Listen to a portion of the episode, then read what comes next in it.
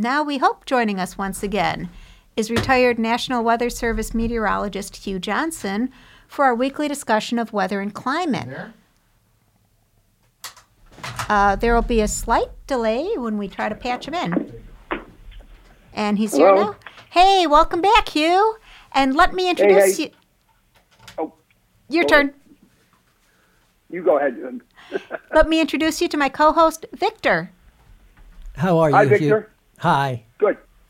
And Happy New Year. I hope your holiday was nice. I heard that the year 2023 was not only the warmest year on record for the world, but here in Albany as well. Is that true? That is correct. We we smashed the record. The old record was 51.6 in 2012. We beat that by six tenths of a degree, uh, 52.2. Compare that to our normal 30-year average of 49.4. So we were 2.8 degrees above normal, and we had what four or five months that were in the top 10 warmest, including December. I believe our third mildest month. October was in the top 10. So it was September, I think and February and January. It was just an amazing trilogy of, of months that, you know, combined together gave us the record. I know my bushes at home are getting a little confused with my forsythia in bloom already, but hopefully there won't be too much damage done by the heat. Well, yeah, but we, we got, uh, I mean, I'm telling you, I saw the grass. The grass was green down in Albany. I'd never seen the grass so green in early January. I'd never, because it was also very wet in December. So between the mild temperatures and the war- and the wetness, it's like being in London. Yeah, and speaking of green grass, I before we I asked you about weather in in Buffalo for Christmas, and you said it wouldn't be as bad as last year. It was green grass even in Buffalo.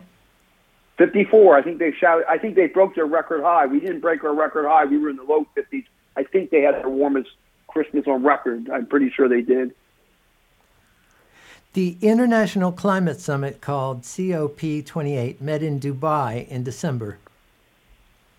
Yep. Uh, and you okay? Go. on. sorry.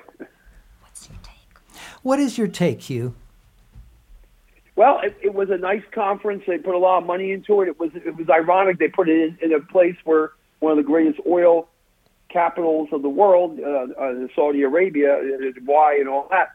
Um, there, I, I think a lot of it was a lot of it was was hand wanding, but a couple of good things that came out of it was countries realized that we really, really have to ramp up green energy by 2030 if we're going to keep our temperature of the earth at 1.5 C. Folks, by the way, we almost hit that this year with being our warmest year on record. I believe it was 1.4 above normal. So we did have help from the El Nino, which added a couple tenths, but we are really on that edge of that anyways.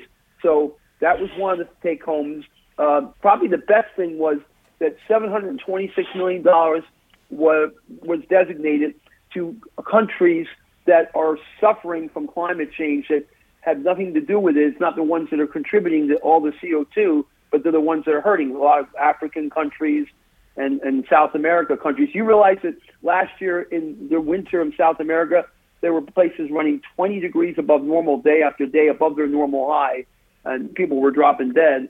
Um, the, the money is needed. It, it, it, it's a very small amount. They need a lot more than that, but at least it's a, a step in the right direction. So that's a ray of optimism.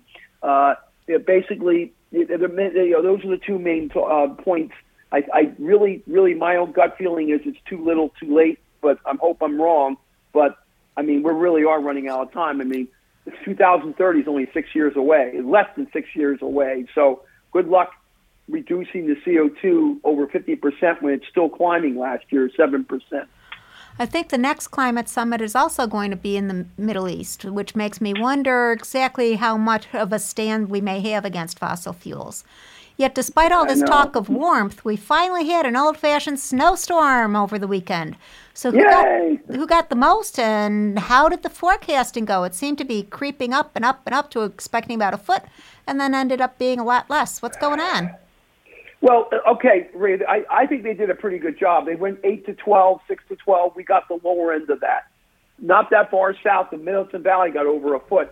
So the storm actually, the surface storm, underperformed from here north because it went a little further south, and, and some of the models were picking up at that at the last minute. but it went a little south of what we call our benchmark, where it would touch the Cape Cod Canal. It was about 50 miles south of that.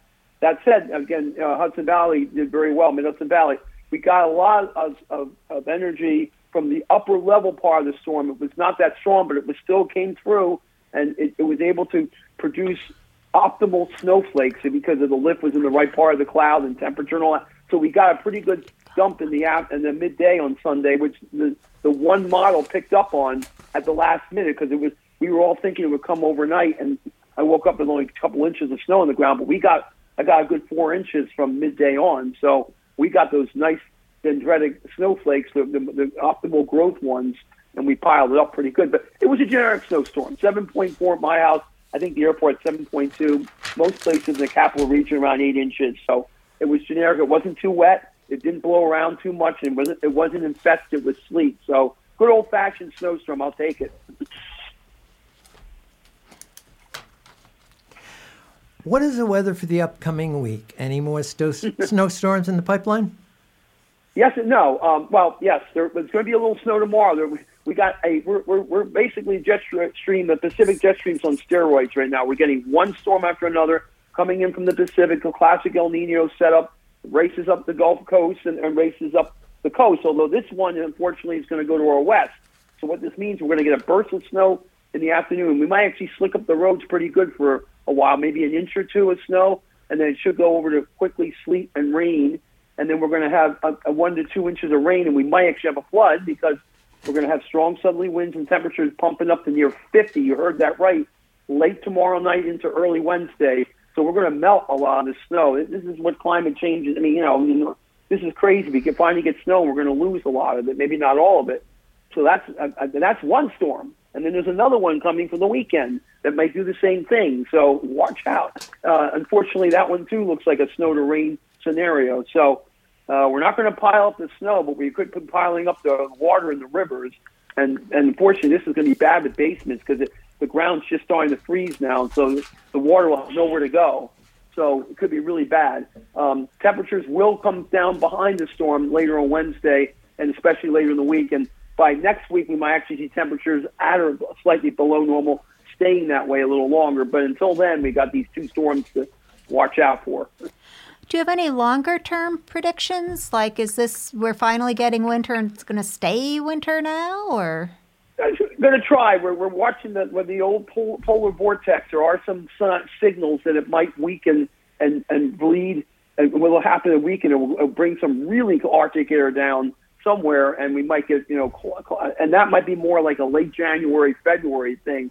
And if that southern stretch stream stays active, look out. We might finally get some good snowstorms. But you know, again, that's kind of what I'm thinking for later in January, February. And, and by the way, that track could be suppressed south at that point. Maybe the Mid Atlantic gets it, and we don't. But I think that's what we're, that's what I'm thinking is going to happen. Cooler and still pretty active as we go into later January and into February. One of the things I love about talking with you, Hugh, is that I can ask any climate or weather question that comes up. And I've learned from you the complexities of predicting weather even uh, a week ahead, much less months ahead. What do you think of mm-hmm. books like the uh, Old Farmer's Almanac that that get printed like a year and a half before the winter weather that they're forecasting? Yeah, I mean, I think they they do have some reliability. I'm going to say that in quotes. Uh, they they look at very long, like they look at the El Nino and some other stuff. But you know, it's if you look at them carefully, they're pretty vague uh, and misleading. In other words, they'll have like you know, five things happening in three days and, and, and you don't know what, what end, end is up. So I, I wouldn't put much stock in them, I guess I would say. And usually they tend to go for the colder, snowier winter kind of thing. Uh, that's what I find anyway. So not a lot of stock. It's something you can look at, but I mean, you, you can't really plan. I mean, basically winters around here are still going to have up to 59 inches of snow. They're still going to be cold. They are changing. They're not as cold as they used to be, but you know, I, I went out and, and hiked in uh, Thacher Park today because I know I'm going to we're going to lose this wonderful snow in the next day or two. So you know, I try to take advantage of it. But we are living in a different time now. Things are not what they used to be. It's interesting. You head to the parks when you know we're going to lose the snow, and I head to the parks yeah. when maybe uh, the the snow to beat the snow. Well, thanks for joining us once again. Next Monday is yet another holiday, but we look forward to talking with you in two weeks. Thanks again, Hugh. Indeed. You guys have a great night, folks. Bye bye.